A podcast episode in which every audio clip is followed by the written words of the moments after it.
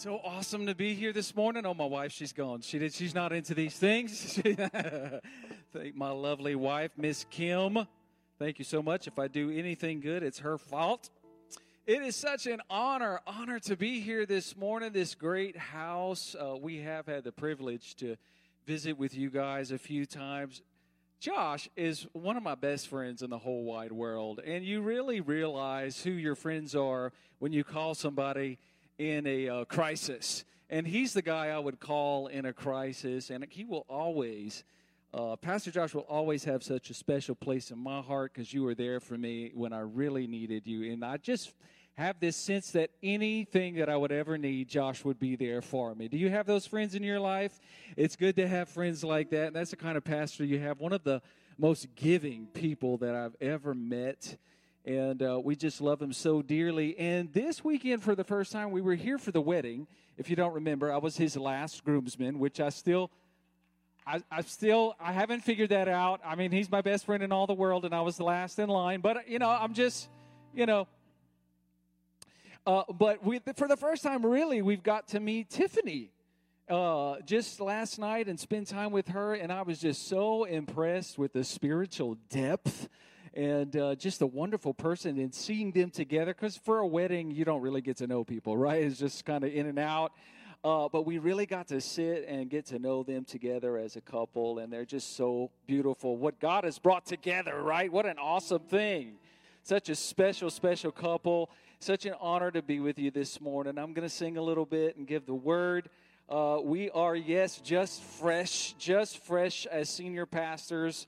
The campus we had been pastoring has just now turned over into our own church, our own independent church, and we couldn't be more excited and thrilled. In fact, we have the best crowd that we have ever had this morning without us there, so maybe we'll do this more often. I don't know. We just got a text that they said, it's a packed crowd, so I don't know, maybe we'll spend a few weeks here and we'll pack the church out there. Also want to thank the support staff this morning. Man, Brandon and just everyone has just been so kind to us. Y'all have treated us so special and so well. We are not used to all this treatment. We feel like kings and queens up at the Homewood Suites there in Joplin. So thank y'all so much. We love y'all. Have our friends here from Branson. Tom and Kelly, would y'all stand? And Will. Tom has been in ministry at Brother Keith Moore's church for 20 years, and they are transitioning to Louisiana. They're coming down to be a part of the Father's house, so they're awesome. And Kelly has been a missionary to the Philippines, and Will is just bad to the bone, and I love him so much. Praise the Lord. Hallelujah. Well, we could just go on and on in the presence of the Lord. Amen. It's been so good. Sean, you're awesome. Sean's awesome. I truly value anointed praise and worship leaders because I had to do that for a long time. And there's a lot of work that goes on to putting in all this here this morning. Amen. Are y'all ready for the word today? Such an honor to be able to deliver the word to you this morning in the Bible that Josh gave me. It's my preaching Bible, and Josh gave me this Bible and wrote some special things in there. I'm still waiting for my book, my 4D book. Apparently, I'll get one sometimes this week, and I might have to just grab one. Maybe I have to buy one off of Amazon. No. So, Holy Spirit, we just thank you for your ministry at work here today. You're helping us. You're teaching us. Open our ears to hear what thus saith the Lord today. And, Lord, let me only say what it is you would have us to say today. In Jesus' name we pray. Amen. I have been just spiritually obsessed with the message of fathership and sonship from the Word of God. And God has been so gracious to me to be able to deliver that to you this morning. Because I sought the Lord, and I was like, Lord, just because I'm excited about this doesn't mean this is what you want me to share today. But he's like, yeah, that's what I want you to share. So I'm going to try to deliver to you something that I've been building up on for 8 weeks. So just keep your seatbelts on today. We're going to get into the Word and see what the Lord would have to share with us. I truly believe that the message of sonship is an end-time word. The Bible says that all of creation in Romans is waiting for the manifestation of the sons of God. Don't you think we ought to know what it is to be a true son of God and what it is to receive the fathership of the Lord? Thank you so much, Brandon. There he is again. You ought to see my wonderful snacks in my room. Brandon has got me hooked up. Praise the Lord. And Coke Zero, which my wife would not have let me have. So I very much thank you for my Coke Zero. You can turn in your Bibles to, you go to Matthew 16, and there'll be a lot of references on the screen. I so love your pastor and this whole Pentecostal Church of God in Christ denomination. I find all the preachers are so artful. They're so artful in their preaching style. I just love that. I tend to just be a little bit more just me. So y'all just y'all accept that. Will y'all be okay with that? I'll just deliver the word of God, how it is, how it comes forth from me. I'm going to start in Luke 19:10. Jesus said, "For the Son of Man has come to seek and to save that which was lost." Now, I know traditionally we read that and we hear, praise the Lord, Jesus came to save lost folk, right? That's because people who don't know the Lord are lost, right? Don't be too hard on lost folk because they just don't know Jesus. If they knew Jesus, they'd be just as sweet and lovely as you, right? That's kind of tongue-in-cheek too, right? Jesus said, "For the Son of Man has come to seek and to save that which was lost." And I've looked it up in all kinds of different translations, and it never says those who were lost. So there's an indication here that Jesus came to seek and to save something that was lost. There was something that was lost, and Jesus came to seek and to save that. There was something specific that was lost, and if you want to find out what was lost, what do? You retrace your steps, right? Well, where was the last place you had it? You got to go all the way back to the last place you remember having it. And for us, we've got to go all the way back to the beginning in Genesis. Are y'all up for that this morning? A little Genesis, Adam and Eve stuff today? We're going to go all the way back to Genesis 1. And we're gonna see, if we've got to see what was lost and how was it in the beginning, then we've got to see when it was fixed. What was it like when it was right? And that will help us to understand what it was that was lost. So let's go back to Genesis 1. And I caution you this morning not to hear this morning and to say, sometimes those of us who have been in church, who's been in church a long time? All right, yeah, been in church a long time. And when you've been in church a long time, you've heard so much. You've heard just about everything.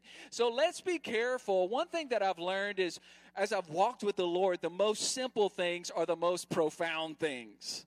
And they tend to skirt right past us because we've become so familiar with them. Does anybody resonate with that? We become so familiar with certain things that they can go right past us and we can miss some very profound revelation from the Word of God. So let's be cautious this morning not to say, yeah, I got that. I know that. Adam and Eve, that's cool. I learned that when I was in. No, let's hear what the Word of the Lord would have us to receive from this morning and give us some fresh revelation from Genesis chapter 1. We're going to go all the way back to the beginning. Verse 27, praise the Lord. All right. So God created man in his own image. Stop right there. Because I know what we do. We all start thinking, oh, well, Adam must have kind of looked like God. He must have created him in the form, his own image. But God is a what? And those who worship him in spirit and in truth. God is a spirit. So when God created man, right here, we don't need to just think outside. We always just think outside. We need to think inside. And what God created was spiritually, man looked just like him. Amen? Adam had a spiritual birth. Adam was birthed spiritually. He said, let's make man. Who was he talking to? The Father, Son, and the Holy Spirit were having a conversation. And they said, that might blow you away, but go read it in the Bible. They were talking to each other. They said, let's make man in our image. What does that mean? Spiritually. Adam had the same spirit stuff that God had. God made, listen, Adam was bad to the bone. Adam wasn't just some zombie that thumped over and he was like, duh. Adam had everything God was made out of. He was spiritually, had the same DNA as God the Father, God the Son, God the Holy Spirit. He said, let's make man in our image. And that was referring to him spiritually. This is important later when we start talking about being born again. Adam had a spiritual birth. He breathed the breath of life into his nostrils. Do you remember that? That was the Spirit. He had a spiritual birth, and we were made in the image of the Father with all the Spirit stuff in there. But let's read on here. In the image of God, He created him. Male and female, He created them. Then God what? Blessed them. And God said to them, be fruitful and multiply. Okay. Believe it or not, it wasn't enough for God just to create us in His image, after His Spirit, after His likeness. It wasn't complete until God blessed them and said to them. Is somebody picking this up in the Spirit this morning? Because this is something that you've got to catch in the Spirit. This isn't something that's just going to hit you over the head. Here with your spirit man this morning. God didn't just impart His Spirit into them. He had to bless them and say to them. Now, when God speaks, what is it? It is the Word of God. If God says today that the sky is black, what color is it going to be? It is going to be black. Because why? God said it. So man had a spiritual birth. He was born of the Spirit, and he was born of the Word. Amen. And God blessed them. Now, Jesus came to seek and to save that which was lost. He came to restore this right here. He came to restore this spiritual identity of the Father. Because when man fell, we lost this, right? We were disconnected. After Adam and Eve sinned, there was a disconnect in the spirit, but He also came to restore that word of blessing that was upon mankind. That was the identity of man. That's what Jesus came to restore, sonship. Okay, amen. Praise the Lord. God blessed them. God said to them, be fruitful, multiply, fill the earth, subdue it. Have dominion over the fish of the sea, over the birds of the air, over every living thing that moves on the earth. Now, we'll get to that in a moment, and if you come back tonight, we're going to really get into the thick of this. We're going to get into the walking this thing out. But this morning, I believe what the Lord wants to do is impart this spirit of sonship to us today. The Lord spoke to me, and He said, there are some miracles we will never receive short of this identity of sonship. There are some things from God we will not be able to step into if we do not step into our sonship. We are not called to be weak and beggarly people of God. We're called to be sons and daughters of the Most High God. And this is something we've got to step into. We've got to walk into it. There's a place of dominion and a place of authority that we're called that walks above, not beneath. Amen? Praise the Lord. Just an example of this, a quick example of this is, you know, the father to the son, because identity is this fathership and this sonship. Have you ever heard that expression, he is just like his daddy? Have y'all ever heard that? In fact, there was a video, I don't know if anybody had seen it circulating, TikTok, I think it was, or Facebook, I don't know. But there was this young kid who shot this cat. It was a fake gun. He didn't actually shoot it. But he shot this cat. He pretended to shoot this cat. And he grabbed this cat and he threw it over his shoulder. And he said, that's a big old bobcat. Anybody ever saw that? No, one person. Big old bobcat. And you can't help but see, man, this kid is emulating his dad for sure. He has got that from his dad. In fact, it has been proven. Go study it out. It's been proven children inherit their identity from their fathers. Is it any wonder why our society is in such shambles today? And it's, even if the father's in the situation, sometimes it just doesn't even matter. But it doesn't matter. That's why this message is so powerful for where we are today in society, because people need to connect with who they are in Christ. They need to connect with their heavenly Father. I'm here to tell you, if you had a bad earthly father, it's okay, because God the Father wants to be your identity. He wants to establish your identity. He wants to tell you who you really are, what you truly have, where you really come from. You're not what your daddy said you are. You're not what your mama said you are. You're not the identity that the world tries to put on you. You have a higher calling, and it's time to step up into that, amen? Because you are just like your daddy. And that's what Jesus came to seek and to save, that which was lost. Amen. Say, I like that preacher. That'll help y'all like me. Say it again. Say, I like that preacher. Identity defined is the fact of being who or what a person or thing is. Your identity is really what you identify with. And I don't care who you are. You are going to have some form of mind renewal on your identity. I mean, I was blessed with one of the best dads in the world. I just believe it. He was just awesome. He's in heaven now. And I think that's one reason this connects so strongly with me, because I had such a great example of an earthly father. And it's not difficult for me to connect with my heavenly Father because of that. But I understand not everybody has that. Not everybody had that privilege.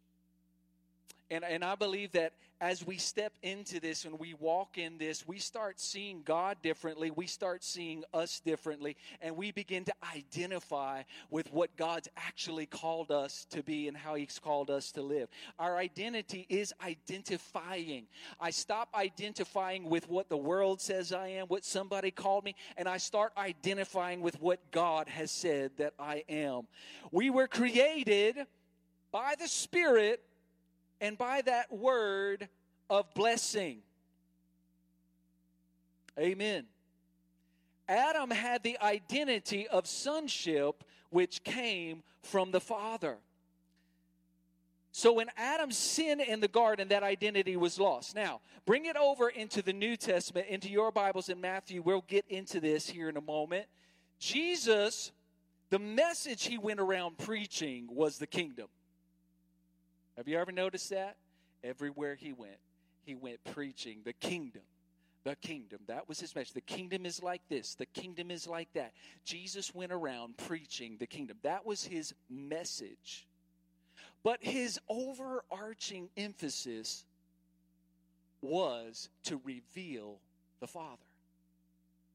That's because we can't preach the kingdom apart from the message of family. Jesus was here to be the express image of the Father. Jesus completely, he said, if you want to see the Father, look at me.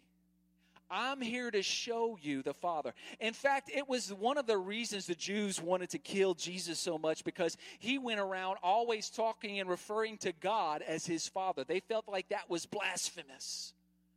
How dare you? Now, this is one of those things that we're so used to hearing in the Word of God. We're so used to referring to him as Father. But you got to understand, the religious class did not refer to God as their Father. Jesus came preaching and teaching the kingdom, but he also came revealing the Father to us. That's what happens sometimes when we try to form structures. What the kingdom is without the message of the Father is just a structure without the heart. I love how you have here the head and the heart. It's just religion without the Spirit. It's trying to form a structure without having the true love of the Father in the middle of it. It won't work if you don't have one with the other. We can't have just the message of the kingdom without the message of the Father. We can't have the structure of religion without the Holy Spirit to fill it with the message of love. Let's look how Jesus talked about this here in Matthew 16. Are y'all with me this morning? Peter and Jesus are engaged in a conversation. And they're talking about, who do men say that I am? And Peter said, well, some people call you a prophet. Some people call you Elijah. Some people call you this, some of that. And then Jesus said, but who do you say that I am? Y'all remember that? And we pick up here, right here in this scripture in verse 16. Simon Peter answered and said, you are the what? Christ, the Son of the living God. Now, Peter has been following Jesus around, hearing him talk about the Father, the Father, the Father, the Father, the Father, the Father, the Father, the Father. But Jesus said, let me just go ahead and let's read it here. Jesus answered and said to him, blessed are you, Simon Bar-Jonah, for flesh and blood has not revealed this to you, but who? My Father who is in heaven. So we emphasize the Christ part, but we totally breeze past the Son of the living God part. Christ means the anointed one and his anointing. How many know that's powerful, right? But it's not done just with the Christ. He said the Son of the living God. You are the anointed. Get rid of the comma. You are the anointed Son of the living God. I'm going to say it again. You are the anointed Son of the living God. I want this to penetrate your spirit this morning. You are the anointed Son of the living God. He goes on to say in 18, and I also say to you, you are Peter. He changed his name because every time we get an identity change, God changes our name. Amen. You are Peter, and on this rock I will build my church. Now, not on Peter, on the revelation of what? You are the Christ, the Son of the living God. And on this rock I will build my church, and the gates of Hades shall not prevail against it. Now, I know y'all are saying, okay, that's good. Jesus is the Christ, the Son of the living God. Who else is the Son of God here this morning? Who is the firstborn of many brethren? Jesus. I'm going to ask you again. Who is the firstborn of many brethren? Jesus. He said, and on this revelation, I'm going to build my church. And the gates of hell shall not prevail against it. Against what? A group of people who understand they are the anointed sons of the living God. Now, understand, when we say sons, we're talking about daughters too. Amen, women of God. I had somebody come to me after church the other day and say, can you please remind people that it's also daughters of God? So it's sons and it's daughters of God. Amen. You are a son and a daughter of the Most. On this revelation, God is going to build his church. And the gates of hell shall not prevail against a group of people who know who they are in Christ, who know they have authority, who know their sons, who know their daughters, not a bunch of begging people, not a bunch of people who are begging God to do something for them. In fact, can I enlighten you on something? God never planned on running this earth. If that was the case, he would have never empowered Adam. And he never changed his mind. He never once planned on running this thing. He said, I am giving you the dominion.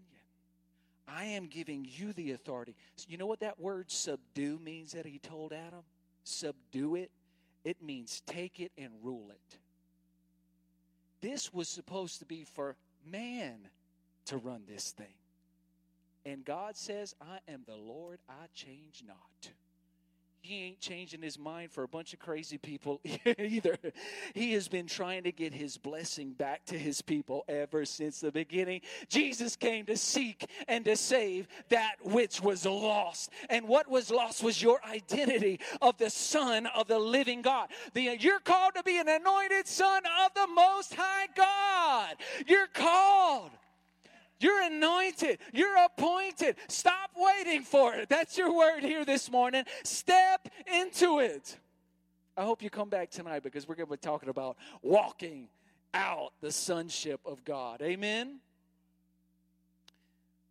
So if you rewind to the beginning, Do you remember the first job that God gave Adam? To name the animals. And you know, we just think, oh, that was cool. You know, he named the animals, you know, whatever. But it was his first opportunity to exercise the authority and the dominion. And you're like, well, what's the big deal? It's just animals. Well, all they had was animals. God was like, okay, I put you on the earth, and I'm calling you to have dominion, and I'm calling you to have authority. So what you're going to do is I want you to name the animals. I think we over-spiritualize that, and we're like, well, God probably just by the inspiration of the Holy Spirit, he knew what to call that animal. No, God said, you take authority. Whatever you call that thing, it's going to be forever and ever. Somebody in heaven, can you just see the scribes of heaven just waiting for what he's going to call the cow? He's like, that's a cow. How now, brown cow? And somebody's writing down cow. My daughter asked me a great question. She was just like, well, what language was it in and how was it? Don't try to figure that out. It's like trying to figure out the belly button thing. Don't try to figure it out. I don't know. Horse. Horse is a horse, of course, forever and ever. Well, what was that about? Adam was exercising his authority. Whatever Adam called it is what it was going to be. Well, that's how God operates. God said, let there be light. And what was it? There was light. So God is, he has empowered man to be exactly like him. He created him in his image. Do you understand? Adam was not incomplete. He was completely complete. So you come over here back to Matthew in verse 19. After he reveals the anointing, can y'all tell I'm excited about this?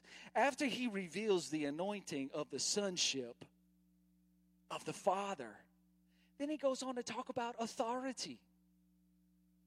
He's restoring what was lost in this message right here to Peter.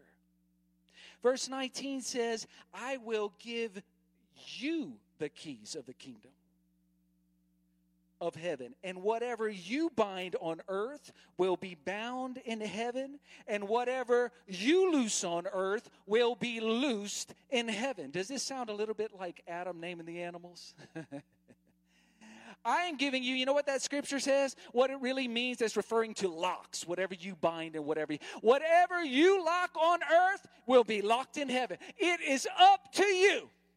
I'm giving you the authority. I'm giving you the dominion. I'm restoring what was lost right here. You have the ability to be an anointed son of God. Whatever you open your mouth and you decide to lock up, we're going to lock up in heaven. But it's up to you. Whatever you decide to unlock on earth, it will be unlocked for you. Another version says, whatever you permit will be permitted in heaven. Whatever you don't permit will not be permitted in heaven. With authority also comes responsibility, right? Oh, it's like getting a promotion. How many love getting promotions at work? Oh, it's wonderful. Then you start realizing, oh, God, that promotion's coming with a whole lot more authority, right? It's the same thing as being promoted to a son. No longer can you just look to God and say, God, why don't you? Why don't you? Why don't you, God? Why don't you, God? Please, God, why don't you, God? God said, I've given you the authority.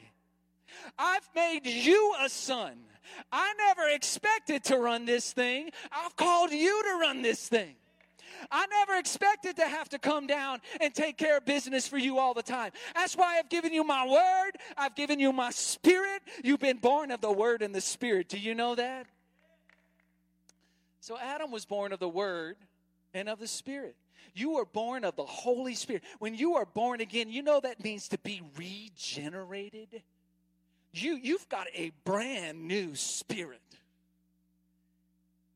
You know, Adam looked exactly like Jesus in the spirit until before he fell. That same DNA. The same stuff was happening in Adam that was happening. And when we are born again, you know, God sees us. We look just like Jesus to him in the spirit. When we get born again, we are born anew of the Spirit. And we are born again of the incorruptible seed of the Word of God. That is our new identity.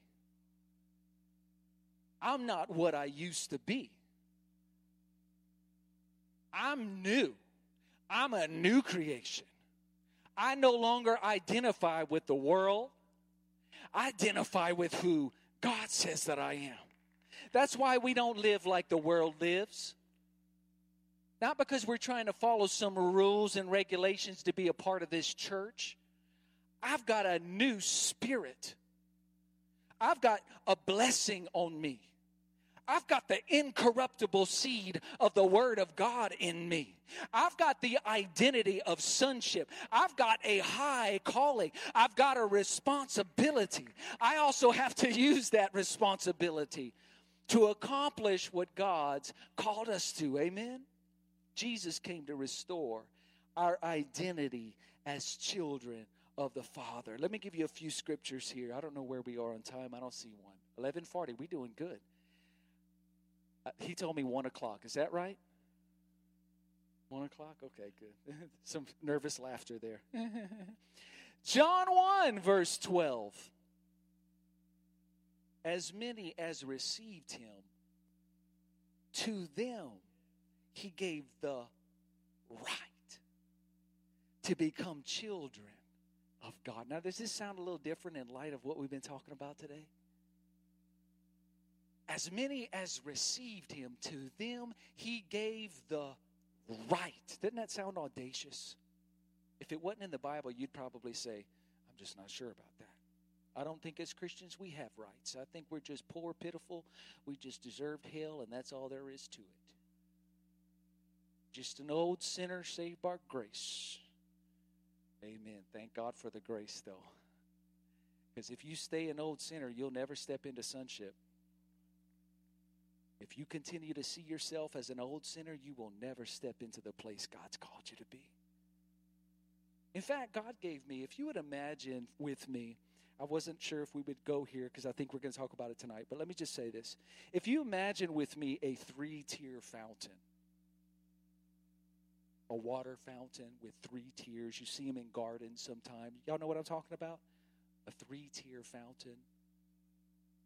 And what happens is there's three tiers in that fountain, and the top tier fills up, and it pours into the next tier.